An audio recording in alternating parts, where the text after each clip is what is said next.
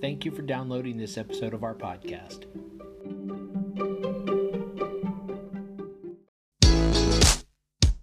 Hi, and welcome to the podcast for Solomon Staircase Masonic Lodge number 357, where we talk about all things related with Freemasonry, including Hermetic teachings, philosophy, reason, spirituality, and much more. We're located in Buena Park, Southern California. Tune in as we continue to update our podcast with informative talks and articles for Masons worldwide and those who would like to inquire within.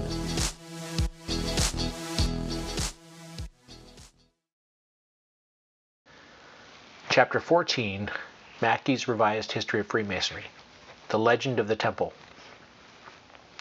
From this account of the exploits of Abraham and his pupil Euclid, and of the invention of geometry, or Freemasonry, in Egypt, the legend of the craft proceeds, by a rapid stride, to the story of the introduction of the art into Judea, or as it is called in all of them, the land of behest or the land of promise.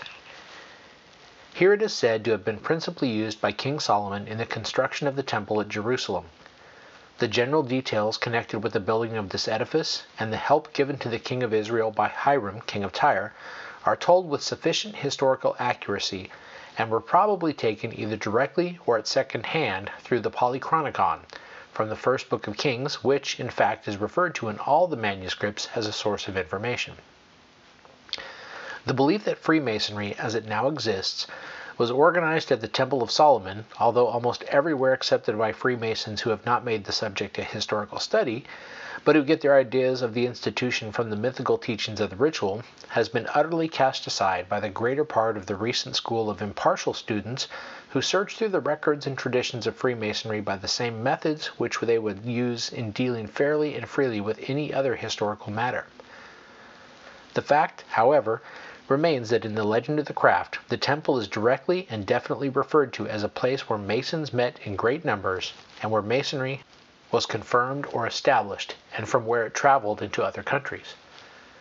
If the legend of the craft be read as merely a record of the rise and progress of architecture and its connection with a peculiar architectural association, it was natural that in such a story some reference should be made to one of the most splendid specimens of the ancient building art that the world of old had exhibited. And since this temple was, by its leading place in the ritual of Jewish worship, closely connected with both the Jewish and Christian religions, we shall be still less surprised that an association not only so religious, but even so allied with the Church as was the Freemasonry of the Middle Ages, should have treasured and loved this sacred building as one of its cradles of its institution. Therefore, we find the Temple of Jerusalem occupying a place in the legend of the craft which it has retained with many additions to the present day. But there is a difference in the aspect in which this subject of the temple is to be viewed, as we follow the progress of the order in its change from an operative to a speculative institution. First referred to by the legendists as a purely historical fact, whose details were taken from Scripture and connected by a sort of family relationship with the progress of their own association, it was retained during and after the growth of the order into the speculative character. This for the reason that it seemed to be the very best foundation on which the religious symbolism of that order could be erected in spite of the fact that the very many members of the institution, learned as well as unlearned, continue to accept the historical character of this part of the legend, the temple is chiefly to be considered from a symbolical point of view. It is in this aspect that we ought to regard it, and in doing so we shall free the legend from another charge of absurdity. It is true that we are unable now to know how much of true history and how much of symbolism were thought out by the writers of the legend when they put the Temple of Jerusalem into that document as a part of their traditional story.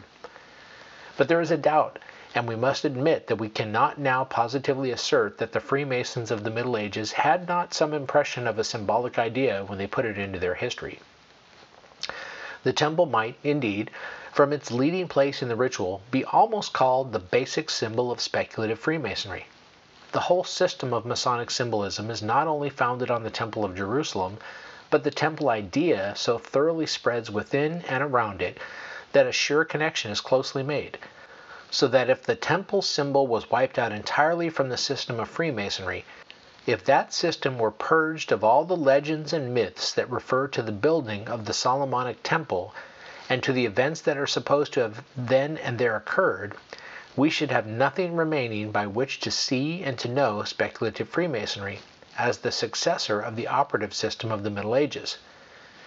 The history of the Roman Empire, with no account of Julius Caesar or of Pompey, or of that of the French Revolution, with no allusion to Louis XVI or to Robespierre, would present just as disfigured a story as Freemasonry would, were all reference to the Temple of Solomon left out.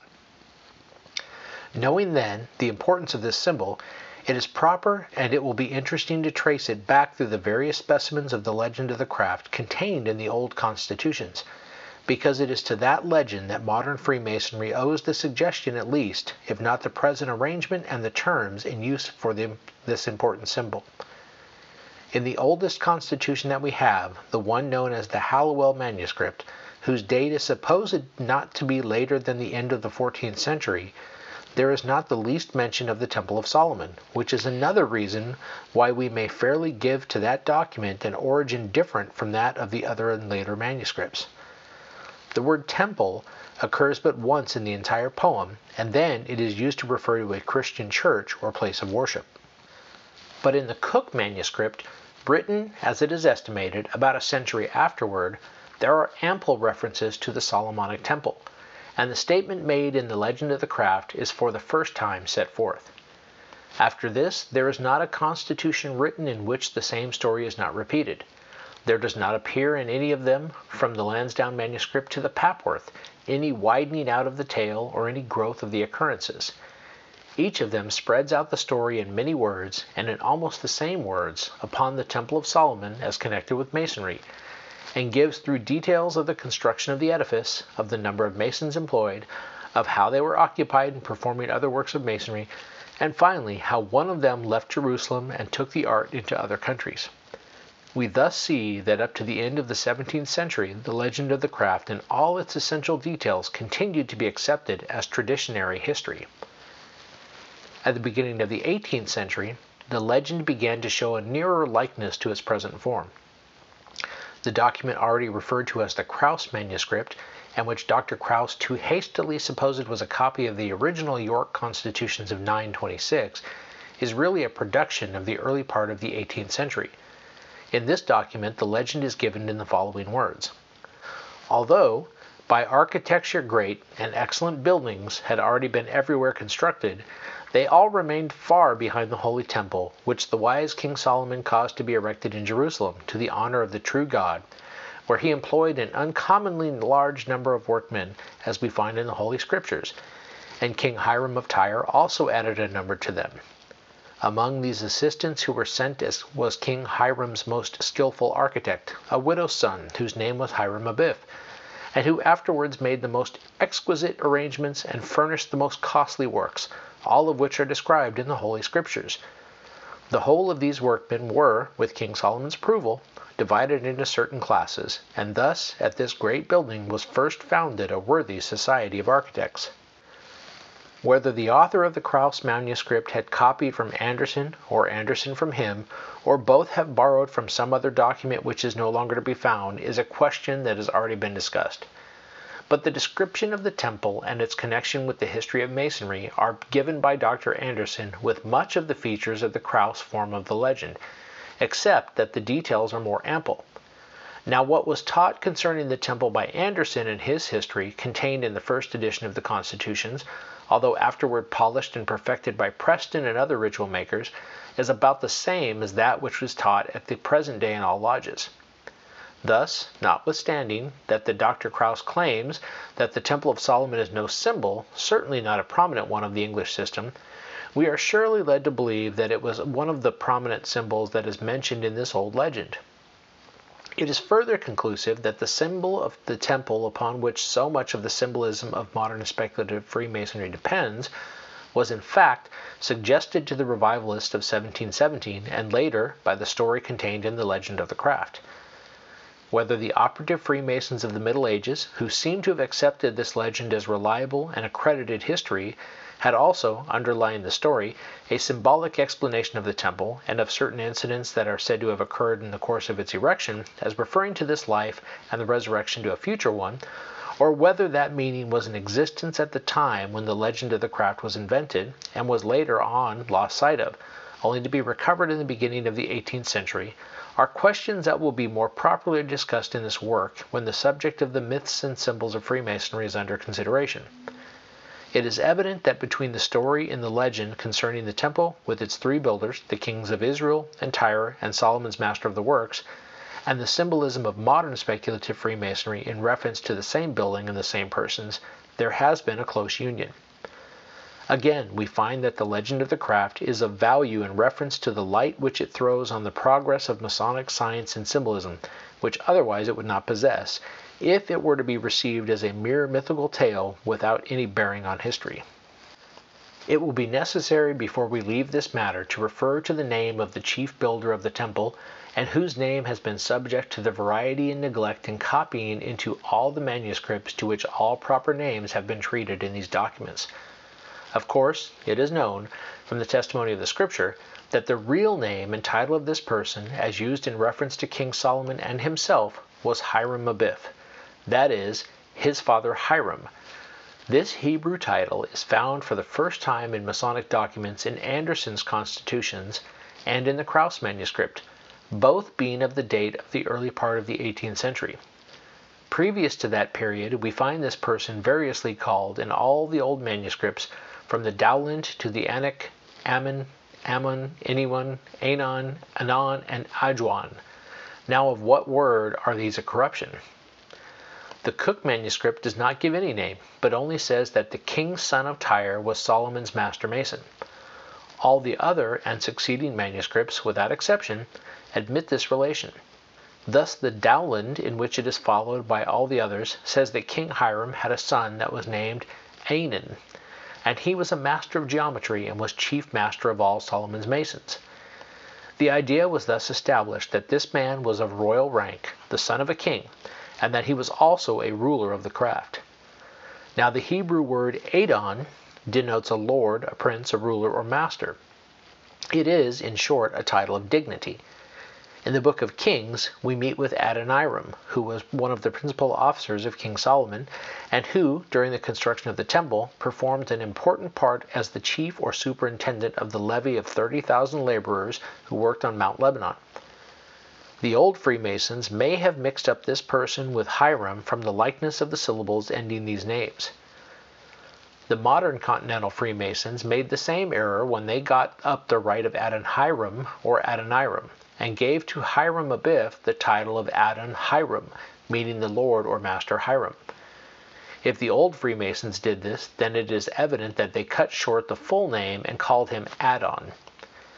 We are more inclined to believe that the author of the first or original old manuscript, of which all the rest are copies, called the chief builder of Solomon Adon, Lord and Master, in allusion to his supposed princely rank and his high position as the chief builder or master of the works at the temple. However, the change from Adon to Anon or Amon or even Ajuan is not greater than what occurs in other names in these manuscripts, as where Hermes is altered into Hermerenes and Euclid to Englet.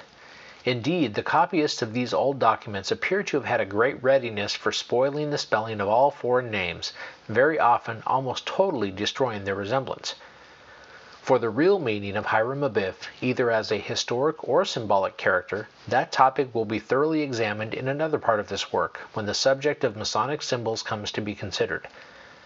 The topic of the corruption of the name in the old manuscripts and its true signification will again be treated when we look into the legend of Hiram Abiff.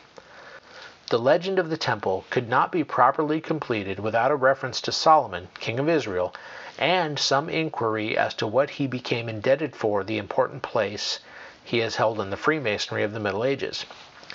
The popularity of King Solomon among the Eastern nations is a familiar fact, known not only to all Oriental scholars, but even to those whose knowledge of the subject is confined to what they have learned from their youthful reading of the Arabian Nights entertainments.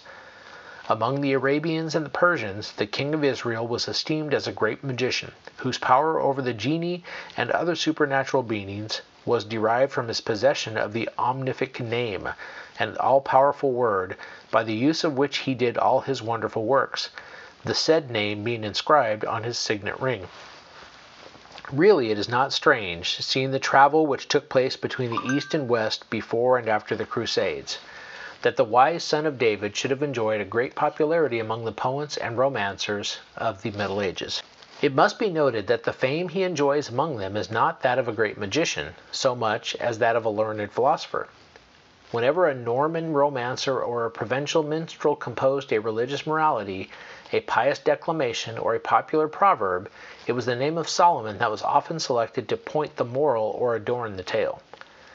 The Eastern storytellers, whose tendencies were always towards the mystical, were unlike the writers of the Middle Ages, who most probably got their opinion of the King of Israel from the account of him and of his writings in the Bible.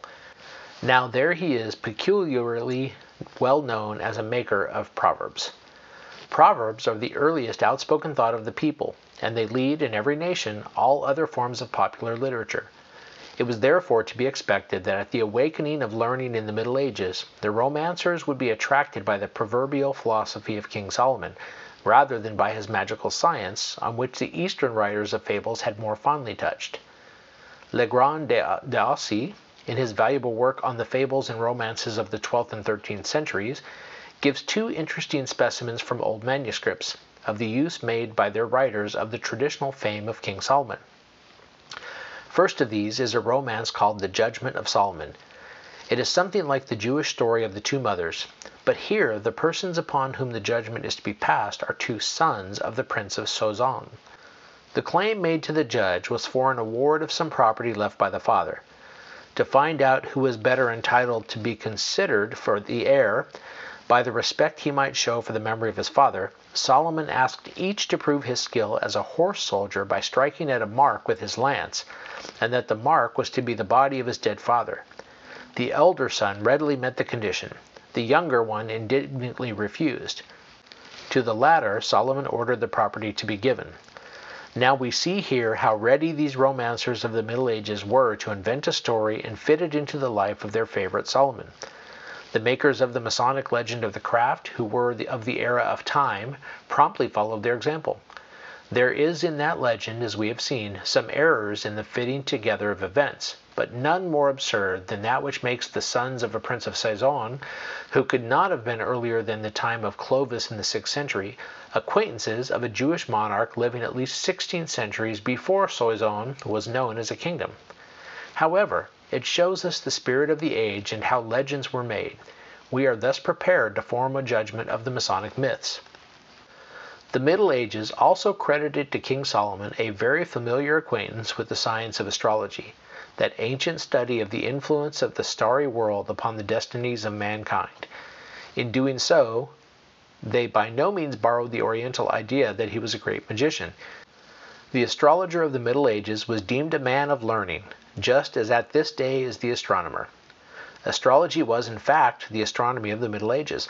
Solomon's astrological knowledge was therefore only a part of that great learning for which he had the reputation. In the collection of unpublished Fabliaux et Contes, Fables and Tales, edited by M. Méon, is a poem entitled Le Lunaire que Salomon Fist, that is, the lunary which Solomon made. The lunary, or lunarium, was a table made by astrologers to show the influence exerted by the moon on human affairs.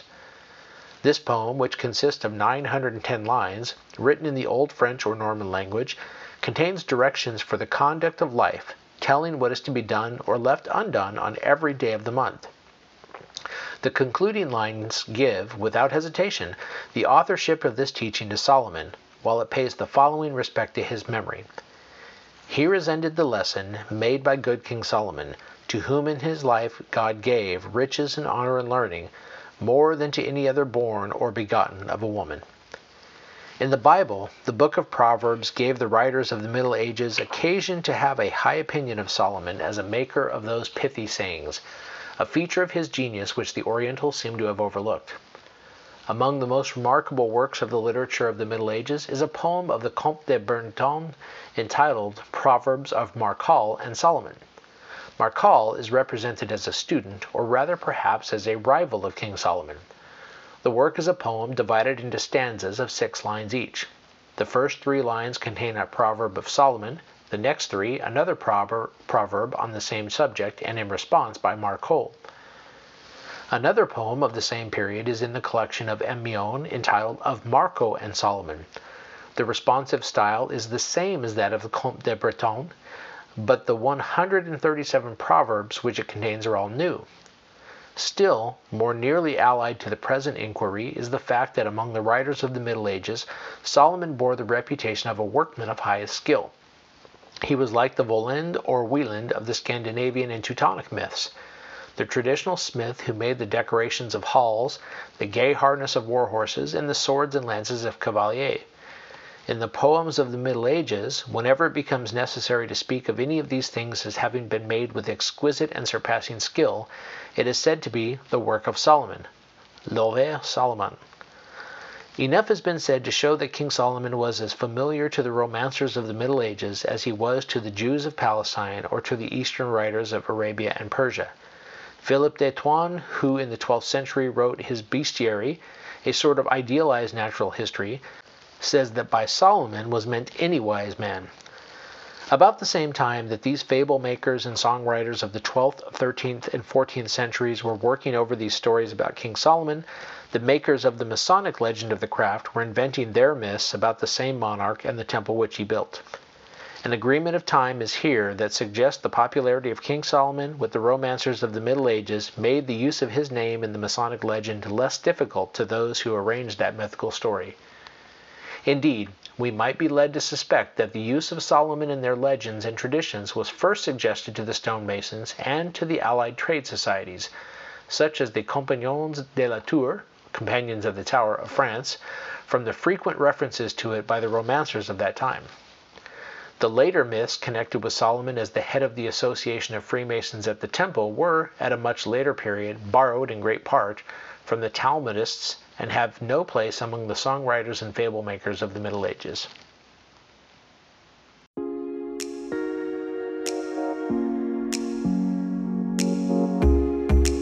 Thank you for listening. If you like what you heard, please subscribe and leave us a comment. We enjoy hearing from our listeners. If you really like what you heard, share this podcast with your friends and lodge members. Visit us online at solomonstaircase.org.